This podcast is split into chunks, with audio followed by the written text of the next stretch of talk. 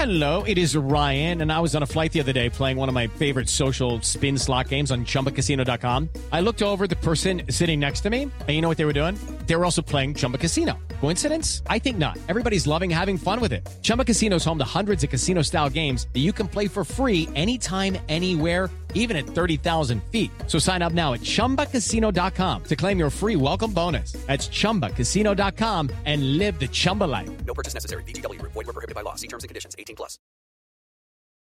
Hey, Grant Napier, Sean Salisbury. Boy, do we have a lot to talk about today. There's never a dull moment in the SEC. How the hell are you, partner? I'm good. I wish I was an eight. You know, what are they? 8-figure. What does that? Is that right? 10 million plus is like 8 figures, right? And yeah. When it comes to millions, yeah. That first of all, how sensitive it doesn't matter. I don't give a shit whose side you sit on because it isn't just those two. It's a whole bunch of them. But talk about telling your players don't listen to the shit anybody says about you. Stand tough. Don't respond in adversity. Just ignore all the outliers and all the noise. And these fucking guys react to every single. And I love them both. Don't misunderstand me. I think they're both. They have produced great players. Nick's the best college coach of all time. And Nick's dumb like a fox. Right. He's doing this shit, and we'll get into it. But he is – listen, he's out in front of it on purpose. He's the most powerful guy in college football. He knows by doing this, just like when they were playing fast offenses, hey, you got to let me substitute all the things. Nick knows that 10 years from now, he doesn't want that damn gap to close or 5 years from now. So he's putting it out there to make sure he still keeps the distance because – Alabama alum, no offense, there's a great alumni, but I'm talking about the pool is an ocean for places like Texas and USC in the name, image, and likeness. Yeah, yeah. But I love it. Hey, don't respond to guys who are critical of you. And these two are fighting back and forth and volleying, and they're former buddies. I know. They used to coach. Let me set the table. I'm sure everyone knows, but I'm going to set the table. All right, so last night – these are the comments from Nick Saban. Quote, I mean, we were second in recruiting last year. A&M was first. A&M bought every player on their team, made a deal for name, image, likeness. We didn't buy one player, all right? But I don't know if we're going to be able to sustain that in the future because more and more people are doing it. It's tough. Then today, all right, Jimbo Fisher said this at a press conference. Quote, some people think they're God. Go dig into how God did his deal. You may find out a lot of things you don't want to know. We build him up to be the czar of football, the czar of football. Go dig into his past or anybody that's ever coached with him. You can find out anything you want to find out, what he does and how he does it. It's despicable. And he added, it's despicable that a reputable head coach can come out and say this when he doesn't get his way. The narcissist in him doesn't allow those things to happen. It's ridiculous when he's not on top. And those were just some of the comments from Fisher. I mean, he went on and on. It was pretty amazing to listen to him today. You know, what's interesting too, Grant, and as a guy who was like a pupil to, you know, Jimbo was one of Nick's guys. I know this because I've talked to Nick Saban assistants. He's tough on their ass. And that's but when I hear that from Jimbo, and I'm like I said, hell, I actually, for us, it's great fodder. We get two of the best coaches on the planet, highest paid coaches, guys who get it, volleying back and forth. Hell, it's college football season 3 months from now. We're already getting the best of the best now. Are you kidding me? Hell, it's pushing on June, the dog days of baseball. We got NFL. Hell, yes, I love this. But, and he all, you know, talking about assistants and talking to him. We now Nick crossed it yesterday. When he said they bought them all, he put an umbrella over it all and said, I'm sure with name, image, and likeness, it appears to me that they spent a lot of money on players. He could have, but he put the old umbrella over all of it, right? The blanket statement. Well, and Jimbo fires back. See, now it's no longer gamesmanship. It's now personal. Yes. They went from the things that we always say. I can criticize you, Grant, that I think it was that I disagree with you on a player or the way they played, but I ain't talking about your personal life, about a kid, or you know what I'm saying? Just don't do it. And now they've done what they would tell their players not to do. They're low blowing, taking cheap shots at each other, which now you got to go in front of your kids. And I know the kids will say, yeah, that's my coach Jimbo, because he also made the comments. He's going after kids. 17-year-old kids is how Jimbo phrased it for Nick. And Nick putting it on the kids and doing it all. But they're both listen, both of their staffs and their players are going to rally around them. We know that they should be doing that anyway. But what it is that now we're getting to the point, what Jimbo did in response to that. And I understand, I don't like the rabbit ears of both of them. I think it's kind of pussified, but I do like the battle. I like somebody who punches back, but you're going to preach to your team and stuff. Hey, don't get rabbit eared. And yet now these two guys that were friends and all that, and we know how hard Saban is on coaches, but now we've gone from, hey, look deep into his past and look at that, and look at them. Basically, without saying the word cheating, he was insinuating, even though name, image, and likeness, the rules say pay whatever the fuck you want to pay. Yeah. The rules are in place. So no matter which side you're on, the truth of the matter is both want to defend their programs, and I get it. And Nick's genius like this. Why? He's out in front of it. You heard him say, I don't know if we can keep up. He's speaking to his alumni. Yep. He's also speaking, saying, I want to make sure that advantage doesn't get closed because I got it in recruiting because I'm the best recruiter in the world when it doesn't. I got Alabama. I don't have to offer money yet, even though we know it's anybody who says they've never given a hand, cheated some way, given a hat, somewhere along the line, everybody we've run into, even whether they know it or not, has probably broken NCAA rule. But this has now become personal, and it's not going to stop. It's not going to stop because now pressure raises for Jimbo as well. Why? Yeah, you better fucking win. Yep. That's right. And I put that on Twitter, and I said it on my show this morning, that while all this is fine and dandy, now what happens is the pressure on you, because rich men and millionaires, they don't like giving away money if it doesn't work. That's right. They want return on their investment. That's right. So now, even though you're making $30 million, whatever Jimbo's making, right now they're looking and saying, okay, you've won name. If you win name, image, and likeness, and you're a Power 5 team, you sure as shit better win Saturdays. And I'm talking to everybody involved. Nick's already got that trump card because he's won on Saturdays. He's trying to keep that advantage with name, image, likes. We do need to fix it some, but I'm all for the kids. But there's a slippery slope. Great for the kid, bad for college football, right? So this is a battle that ain't going away. And it seems to me like from a distance, a friendship's ruined. And if they were just doing this for hot take made for TV, it worked. But this is deeper. You could see the emotion in Jimbo responding. He called a press conference just to go after Saban. Not to in general. So when it becomes personal, Grant, the digging starts. Now the question is, are you afraid of either one of these coaches? You're immediately, you're like, I ain't digging onto this because I'll never be welcome back in the building because they'll hold grudges. Yeah, it's a battle royal, man. And I'll take one thing: a fucking game in October in Tuscaloosa. That's going to be that's going to be the toughest ticket of the year to get in college football. And you got to remember, A&M beat Alabama. All right, at College Station last year. Now it's in Tuscaloosa, and then on top of this, can you imagine the build-up that week for that game? Oh, it's already started. It's fucking May, and it's already started. Yeah, guess where College Game Day is going to be, and we haven't even scheduled that one yet. Okay, we already know that, right? It's going to be a friggin' monster, and we're going to do everything we can to get the fodder leading into it. And listen, one thing we know about now, Jimbo is an emotional cat, right? He responds, and I love him for it. The other side, we know this, Nick. He's been accused of being a whiner, but he also, listen, he doesn't give a shit if you call him a whiner. He's doing this.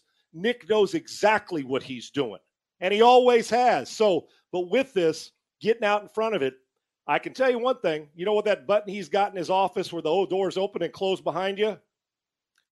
If you don't think he's working his plan how to go next, you're out of your fucking mind because Jimbo ain't getting the last word in. At least in Nick's mind, right? Yeah. It's I hate the fact that it gets personal. I know everybody loves it. I do, because I don't think it's good for anybody when you start crossing those lines. Right. And, you know, what's next? We're going to start talking about marriages and stuff. Yep. You don't want to do that. But I do like the gamesmanship of, oh, really? Yep. Jimbo's been called out. Okay. Jimbo called him out and say, we're doing it the right way. And the name, image, and likeness in defense of Jimbo is in place, and you're allowed to do it. Yes. All right. I want to ask you right here. I'm going to ask you right now. May 19th, in October, at Tuscaloosa, when that final gun goes off and the game is over, do you think those coaches are going to walk towards each other, or are they going right into their respective locker rooms? If they walk towards each other, now depending on what goes, and I'm not trying to – depending. If you said – if it was the way I feel today about it now, they wouldn't say anything, and if they did, it'd be harsh words to each other and each other. If they did come up, they'd make sure – that the other guy knew, basically, fuck you, right? That's how it would be. But they're both camera conscious. Right. They know, right? They know that. Oh, but if tomorrow was the game, they wouldn't. And if you tried to make them shake a hand, it wouldn't happen. Or it'd be one. The winning coach will go out to the midfield, and winning coach will rub it in. Oh, well, yes, he will. And as much as I like Texas A&M, what they've done, the better quarterback right now resides in Tuscaloosa. With Young? So you'd have to say advantage Alabama. Oh, yeah. But yeah, Bryce Young, would imagine. And you know what? Don't think, even if the game's late. I mean, like it's a 4-hour game. Guess what? The TV crew ain't doing cutting away from the handshake. Oh no! Primetime TV, you're going to have to wait. Okay, we're waiting to see what those two cats do. And depending on what happens between now and then, Grant, if there's bigger buildup, you can bet your sweet ass that those two, it's not going to be pleasantries that I'll see at Thanksgiving. It's going to be and they're going to recruit against each other and.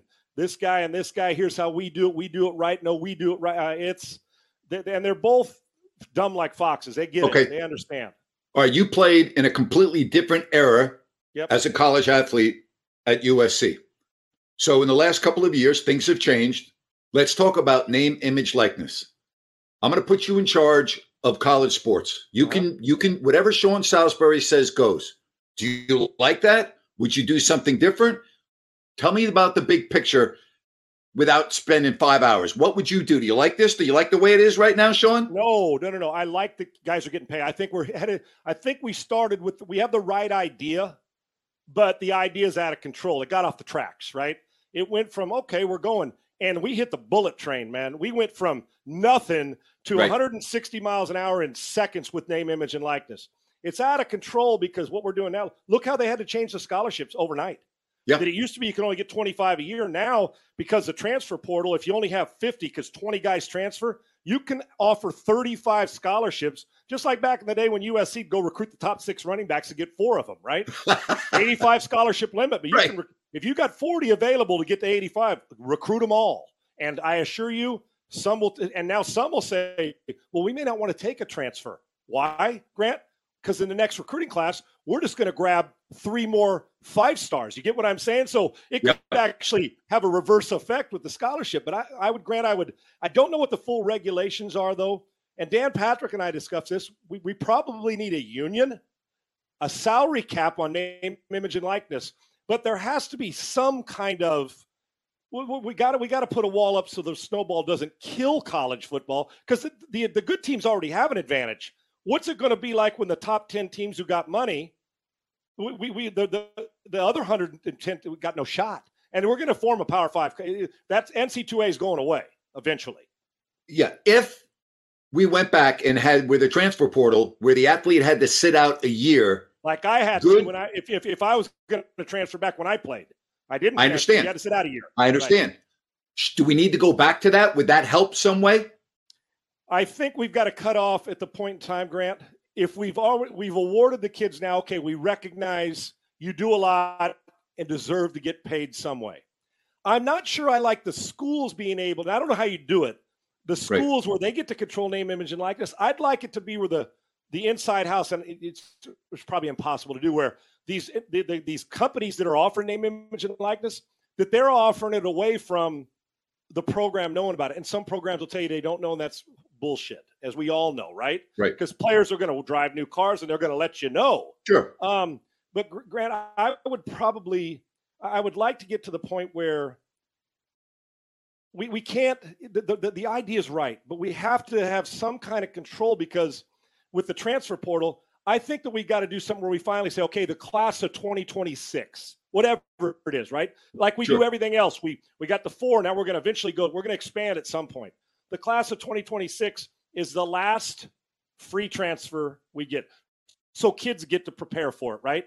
And if you have one, you can't have a second one unless it's an injury or a hardship. But I would do that. We can't for the next 30 years. It's become free agency in professional sports. So if that's the case, then we're going to have to put a salary cap. Are we going to get to the point where, Grant, you and I are coaching at Alabama or at Southern Cal, and we want to, this 5-star's not that good. Let's call up Florida State, who's missing a right tackle, and say, you want to trade? Right. Are we getting to the legal part where we can, if we're going to pay you, then I could, or do I get to the point where we tried to get back when we offered a scholarship, it was 4 years, not 1. where I can look at, and I know they do it already, guys will after a year say, no, we're taking you off scholarship, where you can look and say, like a roster, nah, buddy, you're not living up to the thing. I'll either trade you or you're done. You're done. You want to pay? I don't know, but we've got to eventually, we can't forever let one and done. You can't come and transfer the portal till 2070, right? With name, image, and likeness. So if you give something, you got to give up something. I don't know what the answer is, but I know this. The idea is right, but it is out of control, and it's not going to get better. It's going to get worse before it gets better because of the money. And then we're going to hit a ceiling, and it'll even out. All right. You went to a top-notch powerhouse football program, and you ended up playing in college with guys that are now in the Pro Football Hall of Fame.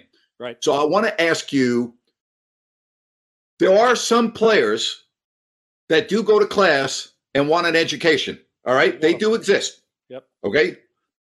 You're one of them. You're actually back in school right now. And I mean, I just give you all my master's from Texas A&M, right? How about that? There you go, right. How about that? So my question is, let's say out of the top 60 players on a college football team, when you were at USC, did every player that walked onto that field for the first day of practice, did they all feel that they were going to be playing pro football? Or are there players that know when they go to college that this is it, that they're not going to be good enough to go to the next level? And I mean, I always go, call me old-fashioned, but the last time I checked, colleges and universities still are about getting an education like you did and so many others. So do we just throw that out the window, Sean? Because I don't like that. It's going to be, I'm just, as we're going through it now, when parents are sitting in coaches' living rooms, I'm not saying everybody, but a great majority of them, people are now, well, wherever you go, you'll get whatever you put in, you'll get out of it, right? The questions are being asked is, am I playing on national TV? Am I going to be playing in the NFL? Am I going to start right away? And can I, win a Heisman Trophy? And what's my name, image, and likeness? They're not, for the most part, they're not bringing up, okay, do I have a counselor and a tutor my freshman year? Now that may come, it's like, what traits do you want in a quarterback? Arm strength is 7. I want accuracy, all that. Now, name, image, and likeness 2 years ago, a year and a half ago, wasn't even brought up. Now, one of the questions, I've talked to a couple coaches, that name, image, and likeness is being brought up in the conversation of what can you offer me? And so, yes, and you're right, Grant. It's not really, now not for all, but student athlete is a complete it's full of shit the way we label it now, because it's athlete student for the most part. And yet the crazy thing about it is, go across the top, all the Division I schools in the country. The percentage of guys that are going to play on Sunday is slim, very slim. Of course, that's why I'm asking. When you're in it, you're going to be out of it. So here's part of mine. You're going to get a bunch of five-star recruits that get paid $250,000 or $1 million. They come out of high school and go to one of these power schools. He's going to get beat out by a 3-star. The guy who gave him name, image, and likeness, a businessman, is going to be pissed because he wants to know if he's getting return on his investment. Right. That guy's never going to start, or he's going to just kind of flounder around and transfer once, and then be out there and not play, and then he's never make an NFL team. And when he thought he was going to make an NFL team, so he's going to make more money from name, image, and likeness, some of these guys, than they'll ever sniff in the NFL, because some are never going to get a shot. Now, correct. The best of the best are. So, Grant, when I walked on the field at SC, or when I was getting recruited, I knew I was going to be a pro. Yet, I mean, that's what you tell yourself. It's SC. I understand. And then the first day of practice, when you see him run around, you say, I got to find out just Chip Banks and Browner and Marcus Allen and Bruce Matthews. You're like, okay, I know I'm a good player, but shit. These, the hardest practice thing, spring practice was like, Saturdays are going to be a lot easier than this. That's what you thought. And I'm sure it goes on at Alabama now too. Right. But yes, most of the guys I know, now, I have some great teammates who went in there, were hellified football players, but class was a priority. Whether one of my buddies, who was our starting middle linebacker as a freshman, veterinarian. He's a vet to this day, and while he was a fun-loving, beer-drinking, he never missed studying, and he never missed class, and he knew it. Yet, and he hurt his neck, so he didn't get a chance to play in the NFL, but he started at Southern Cal at middle linebacker as a freshman. Wow. So, but he knew that if it was going to end, the smart ones want to play it and believe they can because SC recruited them. Sure. But they also know some after 2 years are like, oof, I may not see the field. And then summer, I'm seeing the field, I'm going to play, but how long is it going to last? And then Marcus Allen's there, and he's going to play forever and be the best of the best, right? So yeah. I think most guys that get recruited by those type of schools either dream it or when they walk on there, they say, I know I'm going to play it. So get the money while you can if they're going to let the rule be name, image, and likeness. But, Grant, think about where it's headed. And it will get to the point where we keep offering, and then they'll start to see return on investment. I mean, are you going to buy a phone because a 17-year-old's endorsing it? Probably not, right? So what's the return? The bottom line is that the return is put a ring on the finger, and if the rings don't happen, then the coach gets fired because they ain't going to keep giving money. And the president and the AD are saying, I'm getting a lot of complaints from our top 10 alumni. We either got to win. We spent $40 million on the last two class, whatever it is. I'm talking about any school. So, yeah, I understand. Most guys go thinking, yes, I'm a pro, but the smart ones think, yes, I'm going to the pros, but I ain't leaving here without that piece of paper. Yeah. Because I know that I can't play long. Even if I do, I'm going to be in my 30s. Yeah. If you're lucky. So most do, but you know, the guy who gets recruited by a mid-level school may not. He may just say it's a means to an end. I'm here on a free scholarship. I know what I want to do. I'm going to milk every ounce of great football, and if I play, great. But when you get recruited by Alabama, you're going there for academics, I'm sure. But you know you think that when you go there, you're going to be starting and playing in a big game and national championship and being an NFL Sunday player. Yeah, it's a little different than being recruited to go to Stanford. I understand. All right, let's talk NBA. Are we going to see any good games in the West? I mean, this is unfucking believable to me. I mean, the Phoenix series against Dallas went 7 games, but there were no good games. We saw what happened last night. I mean, it was no contest. I do believe Dallas will play a lot better in game 2, but I didn't think they were going to win this series. I did think it would go 6 games, and I'm not discounting that. I mean, Dallas looked really bad in games 1 and 2 against Phoenix, but you know, in the East, we had a lopsided game 1 when the fourth quarter started. I think it could be different tonight because Al Horford is going to play and Marcus Smart is going to play. So, you know, you just it just blows my mind that people that break down these games and want to gloss over the fact that Boston was without 2 starters. You know, like, this game tonight should be really close, and I think Boston's going to win the game tonight. But if this game's a blowout tonight, Sean, I'm going to be like, Jesus, really? Yeah. It sure as hell ain't the Stanley Cup playoffs, is it? We're 7 games. I mean, you want competitive shit. It's the best. That's the place. I still think it's the best postseason in all. It is. Sport. It's the best. That's just me, but I know you're a hockey fan, and so love it. I'll take the Stanley Cup playoffs over any postseason in a heartbeat, all day, every day. In a heartbeat. And Grant, you're an expert in the NBA stuff, and your passion, and you know it. Well, you had said, don't count out Dallas against the Suns, right? Was it Dallas? Right. Dallas against the Suns, and we talked about the Boston-Milwaukee series. Mm-hmm. And you legitimately gave them both, and both of them moved on. And I had the Suns, and I thought Boston could take care of their business. I mean, I thought Milwaukee could take care of their business on the road. And I sure as hell didn't expect either one of them to urinate down their leg. And they're, you know, one on the road and one at home. And the Suns, I mean, it was embarrassing, right? But it's awful. You make a hell of a point. And we do. It's like, I don't want to hear Boston make the excuse. If you didn't have Marcus Smart and Horford, who cares? It wouldn't have mattered. Well, of course it would have mattered. Yeah, 2 starters. A great defensive player, and Horford's out of his mind. I mean, Horford's really good when he plays in Boston. He's a pretty good player there, right? And you got stars, and Tatum will do his, but Jimmy Butler has been as good as anybody in the postseason.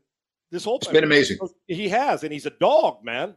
And he is on you on both ends of the floor, and he demands elevation from his teammates. But yeah, it's been.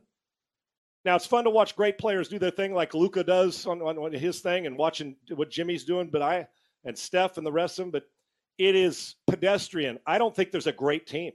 I don't. There isn't. It's a good team. When I look at Golden State, I say good team, but it's not a team I say if they stub their toe or one guy gets hurt, they're beatable. We know Dallas is beatable, and they're really good. They got a star. But Boston's good. I mean, they're all good. Don't misunderstand me, but I don't look at any of these teams and say overwhelming. No, the Golden State Warriors are clear-cut, no questions to ask the NBA champion. If I was picking a team right now, the Miami Heat are playing or dominating. Yeah. The Miami Heat are the best team of the 4 right now, I think. You know how you answer that question? It's very simple. Normally, in the NBA, when you get to the conference finals, you already know what the finals are going to be, okay?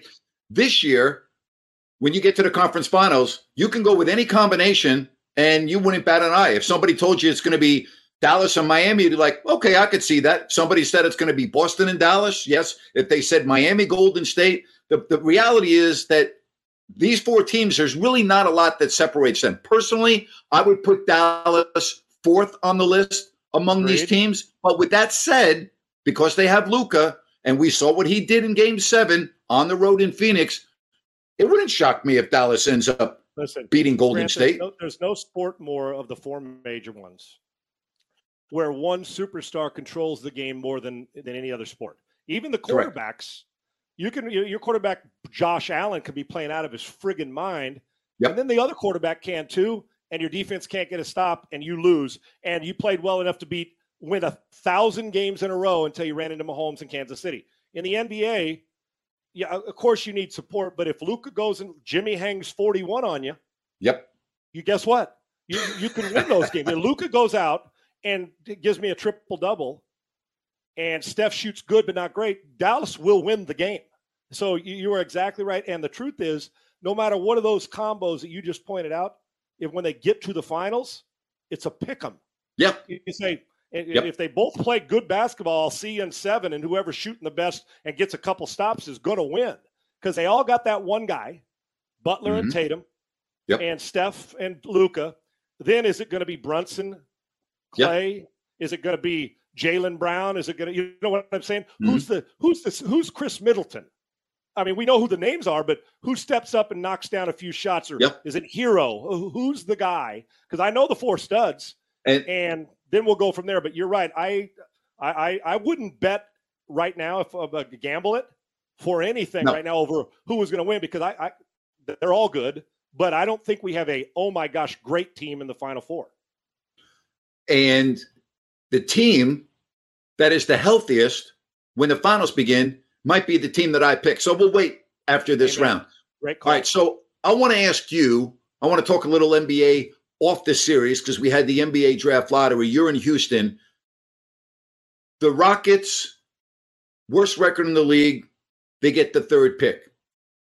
Do you feel that they would take, if Holmgren is available, knowing that they're still a couple of years away and he might be the guy, but you look at his frame, Sean, the guy's 7 feet, 190, 195. He's not going to be really able to help you for 3 years, right? But we could look back at this draft and we could say he's the best player that was in the draft class of 2022, but you are going to have to wait. Put me in the mind of the Rockets, one of these teams that's not there yet, and they're not really close to being there. So what's their plan? This show is sponsored by BetterHelp. Stress. We all have it to a degree, big, small, but I think you can agree we all carry around different stressors. Most of you know what I've gone through the last 4 years: complete career change, moving across the country, filing a lawsuit, being in the news often, dealing with all of that, trust me, has not been easy. And if you keep things bottled up, it can really have a negative impact on your life. Therapy is a safe space. You get things off your chest. You can figure out how to work through whatever's weighing you down. It's helpful for learning positive coping skills. You can set boundaries. It empowers you to be the best version of yourself. And you know what, folks? It's not just for those who have experienced major trauma. Hey, if you're thinking of starting therapy, give BetterHelp a try. It's online. It's easy, convenient, flexible, and it's suited to your schedule. All you have to do is fill out a brief questionnaire to get matched with a licensed therapist. Switch therapists anytime for no additional charge. Get it off your chest with BetterHelp. Visit BetterHelp.com/grant today to get 10% off your first month. That's BetterHelp, HELP.com/grant. Hey guys, it is Ryan. I'm not sure if you know this about me, but I'm a bit of a fun fanatic when I can. I like to work, but I like fun too. It's a thing. And now the truth is out there. I can tell you about my favorite place to have fun: Chumba Casino. They have hundreds of social casino style games to choose from, with new games released each week. You can play for free anytime, anywhere, and each day brings a new chance to collect daily bonuses. So join me in the fun. Sign up now at ChumbaCasino.com. No purchase necessary. VGW. Void where prohibited by law. See terms and conditions. 18+. And we remember, and you watched Jalen Green, the second pick last year, the last month of the season, play like a grown-ass man in a franchise. Yes, he did. And he got player of the month, right? So that's they love that going into the offseason. And young, and they got assets out the ass, right? Draft. It's like them in Oklahoma City. They're going to have like 47 picks in the next till 2060, right? Yeah, it's only good if you take the right guys, though. Bingo. And they got the 17th pick, and sometimes the 17th pick turns into an all-star, right? Yes. You never know. So maximize it, or do you take that and another asset and try to move it around?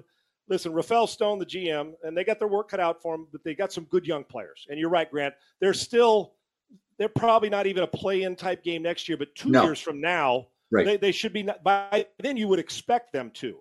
So the draft here. Now, one thing, there's been one thought, train of thought that, well, they got the third pick. Now you take the pressure off because somebody else can take the higher risk, which is Holmgren, obviously, right? That right. You're like, okay, if it's not Jabari and it's not Banchero, well, it's one of those three you think, because we think it's three men and there's a small gap. And then Ivy from Purdue and and Murray from Iowa start to jump into the fray, but somebody may fall in love with one of those two. But you think it's the three. So you're like, at three, I got two choices. I'm going to sit here and one of those is going to fall in my lap and I'm just going to take the guy who's left.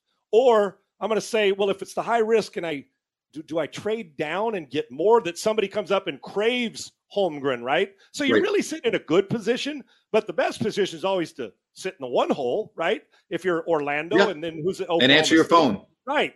And every time it calls. And even if you always answer it because you never know when somebody's going to get stupid, right?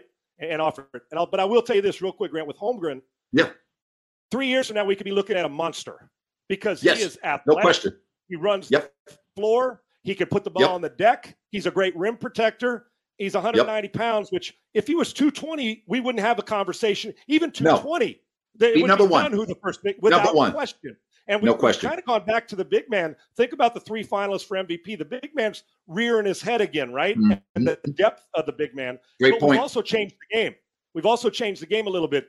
Now, Holmgren, when Bob Lanier, I could go through a bunch of different eras, would have stayed there and said, dude, we'll see you in the second round. Because these big fellas, Wes Unseld, are going to. Then you go to the next ones of with Wilt, then Abdul-Jabbar, Lou Alcindor. Yeah. And then we get to Hakeem and that group, and then Shaq's, and we start moving on.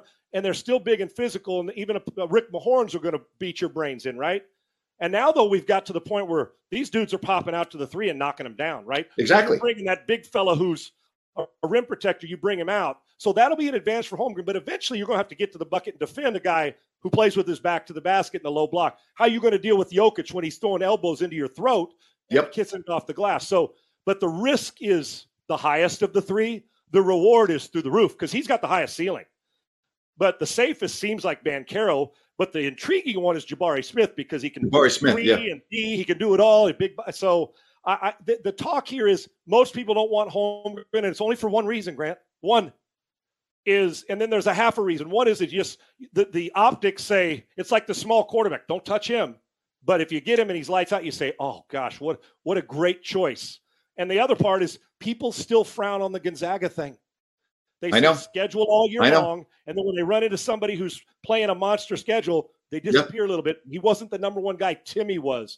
I like the kid. I wish he was 230 because it'd be a no-brainer. But that frame, Grant, you're right. It is questionable. But if you get him and he hits, his skill set is through the roof. I know it's through the roof. Yeah. Hey, so we talk about draft picks. Here's an interesting stat for you: the four teams that are currently still alive in the NBA. Boston, Miami, Dallas, and Golden State. There's not a first or second pick from previous drafts on any of their rosters. So, we always think about the first overall pick, the second. Yeah, it's great if LeBron James is in the draft. It's great if, Tim Duncan's coming out of Wake Forest and, wow, okay, he's going to change your team overnight. Those drafts don't happen very often. And there are so many mistakes that are made at the top of the draft. I was talking about this on a show that I do on a Listen app yesterday. I went back to the De'Aaron Fox draft. So Boston made the trade with Philadelphia, okay? Philadelphia takes Markel Fultz at number one. The Lakers take Lonzo Ball at two. Jason Tatum ends up in Boston, who's now a superstar. Oh, and by the way, they got a first-round pick. Phoenix takes Josh Jackson at number four, who was a bust, okay? And De'Aaron Fox is good. Sometimes he's very good, but he's not above that because he can't shoot. And everyone thought that would be just an amazing draft. And now you look back on it 5 years later and you're like, holy shit, look at all the mistakes that were made in the top five picks. Poor Fultz couldn't he had the yips galore, right? Yeah, that's right. He couldn't do it. And at Washington, everybody said, can't miss, man. Dude, can't miss. And I actually feel bad for the cycle. I mean, unfortunately for him in Philly, and then Ben Simmons, who doesn't want, I mean, good gracious, man. Those the non-physical part of it, the psychological that's hit that franchise. And you mentioned, and I will, not to brag or pat me on the back, my favorite player coming out that year. And I said it. I said, I'm going to tell you right now, because I love the way he could play away from the basket and slash. I said it on my show, Tatum. Now, go back, I might have taken Fultz that, if we did a do-over. I'd seen Tatum the most, right? And because you're not watching Washington on the West Coast, or if you're on the East Coast, because they're playing at midnight, right? But I'd seen him, but I'd watched Tatum. I probably saw him, Grant, that year 25 times. But I just loved everything about him. And I didn't even think he was going to be, and then he came out as a rookie really good. I didn't know he's even better than advertised, because I think he's a really good player. But we miss on a lot of them too. That's the one where I'll say, I love Jason Tatum, but we don't ever check receipts. But I'll check, because there's been other guys I've loved that I'm like, but Lonzo, like you said, different team. Fultz, and now we got Tatum, who's got a chance to win the whole thing. But that is I had no idea about that stat. It is crazy. It's not very often you get the Elijah ones and Jordans hanging around. It's like the quarterback. We always judge everybody by Mahomes, but there's more guys like me than there were the Mahomes, right? That are fighting their ass off and don't make it, right? Hey, can I get a copy of your morning show earlier this week, the morning after Eovaldi gave up 5 home runs in the second inning? Could I come back and listen to that show by any chance? I'm allowed to do that. See, Charles could do that on TNT with the big F ball. My guy, right? The only guy in the world, maybe not even just sports. And you know what? And we all love it and say, that's Chuck being Chuck. And we love it. I will tell you this, dude. Kiss my lily ass right now, okay, about Nathan Eovaldi. Right. You want me to come back and talk about Pivetta, what he did the next night? 2-hitter. If complete game, 112 pitches last night. I can't say that too loud because Astros fans get pissed, because I say, when the Astros lose, as long as it's to the Red Sox, you got to let me brag about the shit, right? Right. But, hey, Grant, I'm turning because I get the extra innings package. You know how much I love this base. I'll probably watch 140 Sox games a year, unless they're out of it in June and your Yankees to run away. So I don't or May. Yeah, but again, middle finger. Dude, I watch it and I'm thinking, did Eovaldi just decide? And he doesn't like the out. Now, he's a Texas guy. He doesn't like him of what happened. He doesn't hold him in the highest regard because he says they rub you the wrong way. Well, they rub that baseball the wrong way too, because he's a really good pitcher. Great pitcher. It was batting practice, man. When I'm saying, and I go back. I said, am I watching highlights of this shit, or is it a different dude?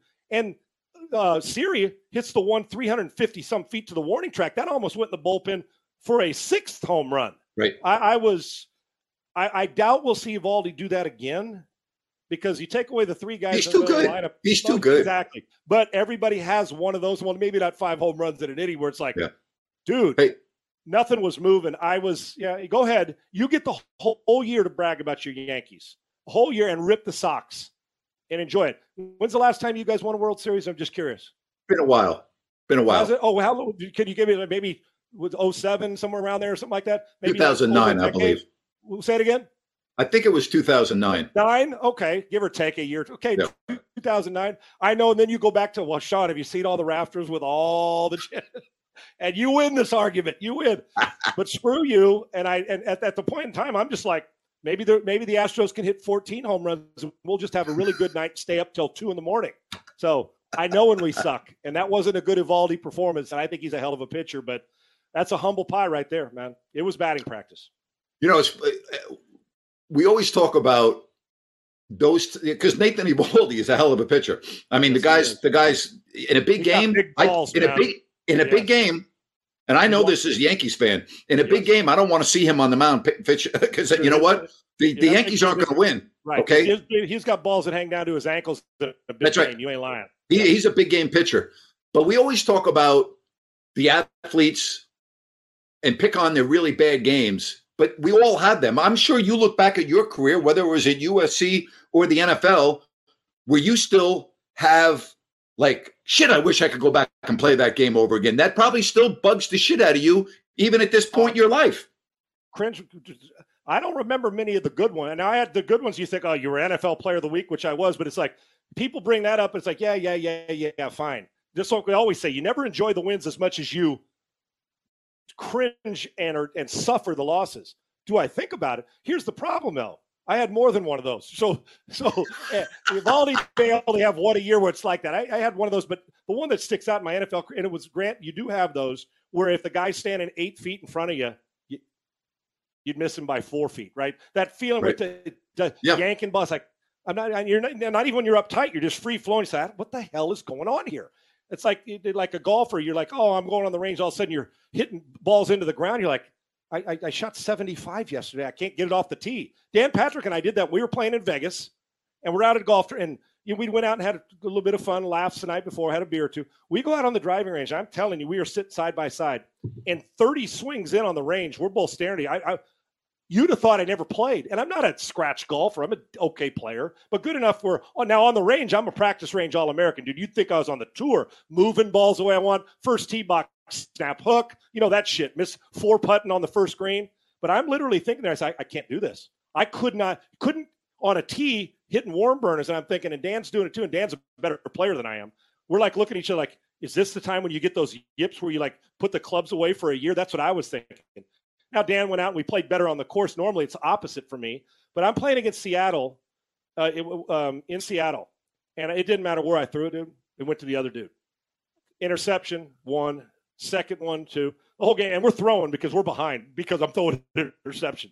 Third one. And then they decide to rub it in and take the third or fourth one, 70 yards for whatever it was for an interception for a touchdown. And you walk off there and say, I didn't do anything different. I knew exactly what they were doing, but I couldn't throw it to my guy. I threw it to them for 4 picks. Yeah, you remember him. I go all the way back to high school. When I, me and the center, I'll take blame because I'm the quarterback. It's my job. But we're going down to win a game against a rival, and we muffed the center snap like at the 3-yard line. Lay it on the ground, they recover, and we lose. And that's still, it's still to this day. It was against either Mount Carmel, which is Billy Bean's high school, or Poway, which is their rival. But I laid the ball on the ground, and I think it was Poway, and hit my hand. It dropped. I couldn't recover it. Kicked around. Somebody else recovered. Lost the game inside the 5-yard line. And I can remember everything about that game, and I can't remember when I threw 4 touchdowns against our rival in high school. It just, they stick out. And Eovaldi, remember, but the key is you got to flush it. And then you can relive it 20 years after you're done. Like, I'm still reliving the regrets, but he'll get over it because he's a better player than I was. But, I don't know a guy that hasn't had one of those where it's like, you think, man, you know what? Give me the right-hander. I'm done. I got nothing left for you. And that happens to all of them, man. I'll tell you, I remember 1979 playing lacrosse at Bowling Green, and we were at Denison, and I had rolled my ankle pretty badly 2 days before, and I had been going to the training room doing the ice, the hot bath, that which, you've done that. That's the most painful freaking thing in the world. Sucks. But anyway, we get to Denison, and I shouldn't be playing. I really shouldn't. And my coaches put me on play attack. So my coaches put me out there in certain situations. But then when he had the sub for me, I would have to run all the way off the field, which was the hardest thing to do. As a matter of fact, at halftime, I didn't even go into the locker room. I stayed out on the bench. So anyway, I had 2 goals, and the game is tied with 2 minutes left.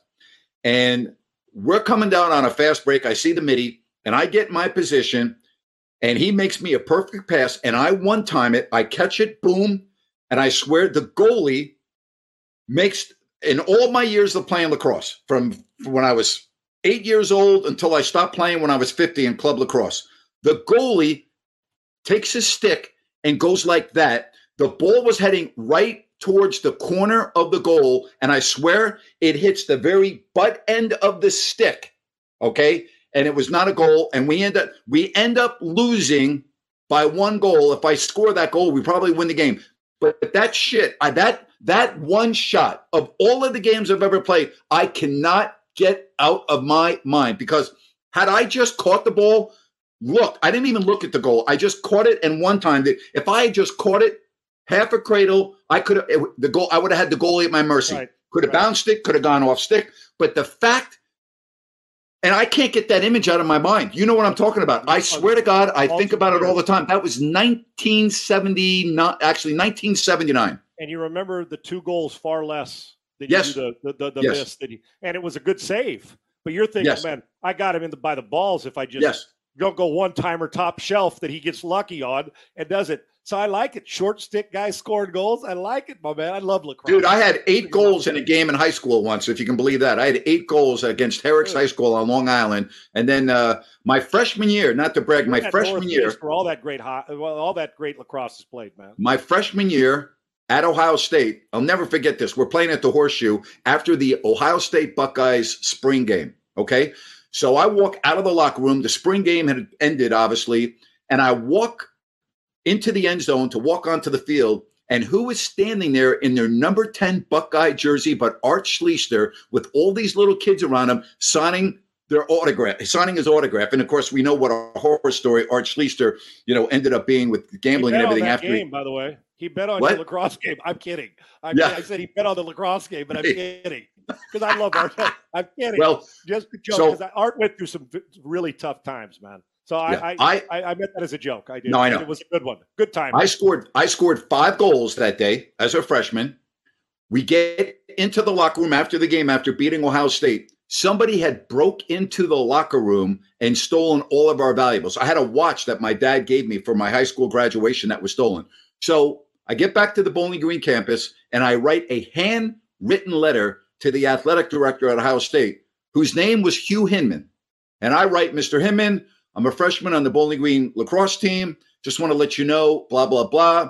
I think you really need to have a better, blah, blah, blah, blah, blah. I was not rude. I was not a dick. Never got a reply from anyone at the Ohio State athletic department. Didn't even get a reply. Not even like a formal, hey, thank you very much. We're really sorry. Didn't even get a response. How about that for you? Yeah, well, that sucks. And I'll bet you, and we joke about the Schleister thing because Art was a great player. Oh, he was great. He had college football by the short hairs. He did. He was so good. Yes, he did. And I'll bet you, and you knew who he was. I'll bet you. Sure. I bet you're thinking, well, Art Schleister, I'm going to raise my game. Just being there, honestly. Right. It pumped me up. Yes, that's my point. Because you know what? I knew when I walked on, I was little. Sean, I'm 19 years old, and I'm walking by the most famous person that let's face it. Art Schleister was like a household name in football. Yes, he was. And Ohio State, he was beloved, man, Art Schleister. Yeah. And so, what's crazy about that, Grant, is that those days, the memories of things that didn't go the way you want them to. I love the fact you're up there, Johns Hopkins, and Long Island, with lacrosse. My son was a great baseball player, my middle boy. And it was a left-handed hitting, slick fielding shortstop, but hit left. And he was really good. And a kind of guy that if he stayed at it was good enough to probably go on and play, at least, when you're looking at a freshman, right? But baseball started to bore him. Now he loves baseball, but it bored him to play. And all of a sudden, a couple of his buddies are on lacrosse. Said, Dad, I want to try this. And he's aggressive and physical, and became a long stick defenseman. And was all league and loved it. Didn't want to play, but I'm like, oh man, you're going to give up baseball. And then I go to watch lacrosse because I didn't know all the rules. Right? Yeah, it's a great game. How fast? But I'm going to tell you something.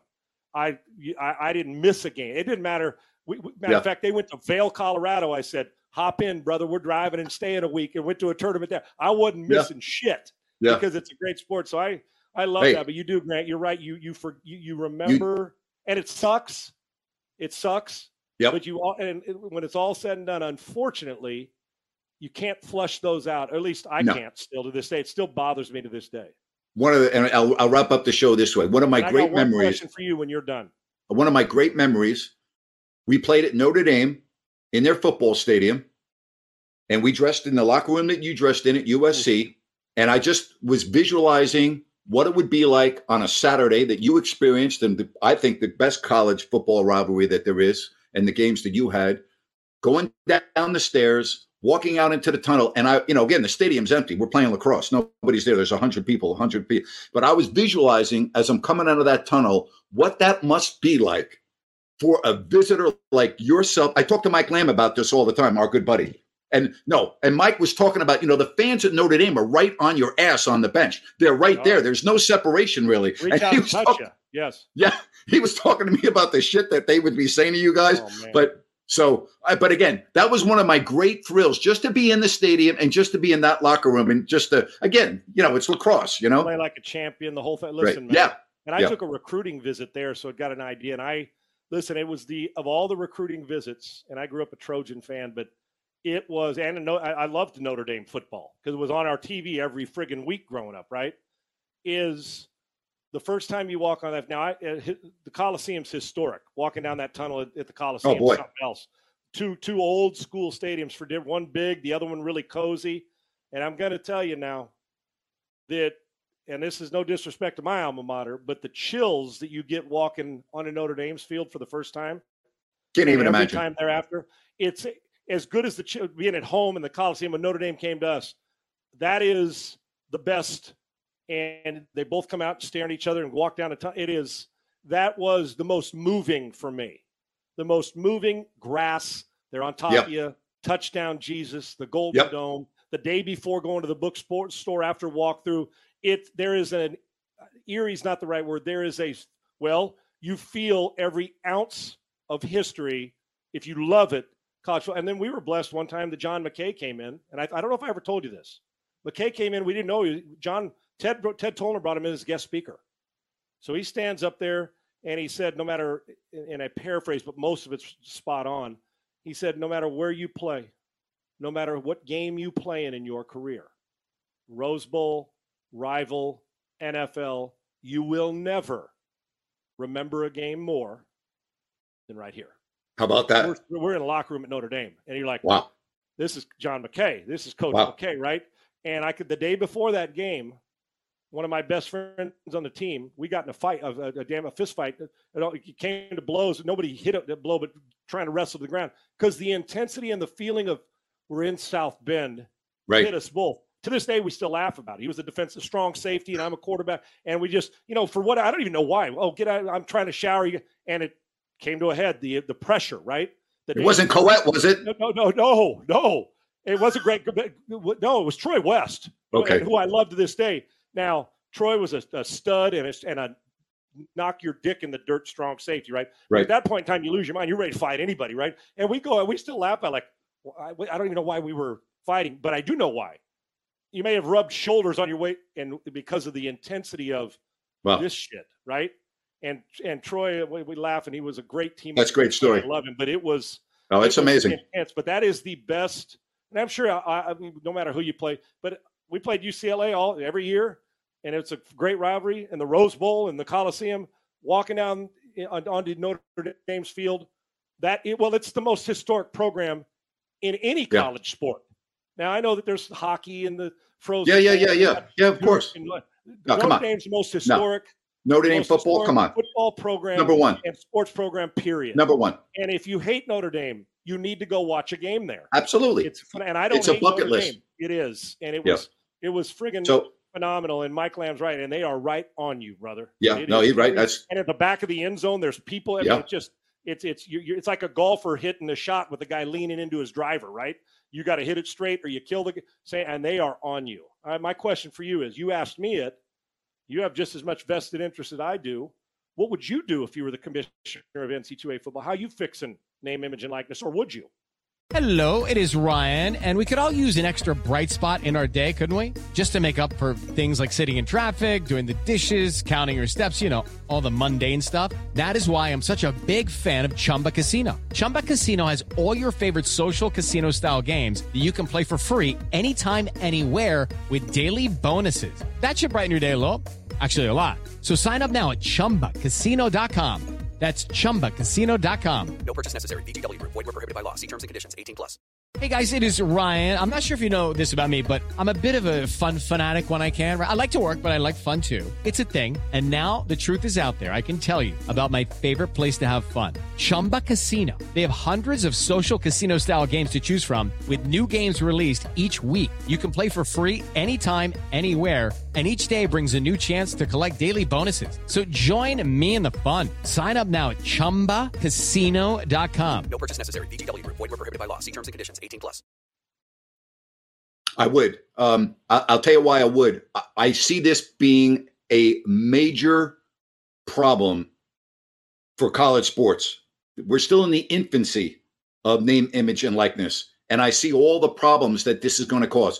I don't have an answer to your question because I haven't really thought about what I would do, but I would do something. I think we're on a very dangerous path for the future of We'll just keep it to college football for right now. I don't like where we're heading with this. So I think there needs to be some revisions. There needs to be some tightening of some of the things. And you hit on a couple of them, whether it's salary cap or whatever. But I don't like where this is heading. I think this is not going to be good going down the road if they don't make some major adjustments. Grant, what if the freshman, like the highest recruited quarterback in the country, is getting recruited and name it? Because, you know, you're making decisions based on not where you want to go, but not all of them, but who's offering you the best name. And that those decisions will be made.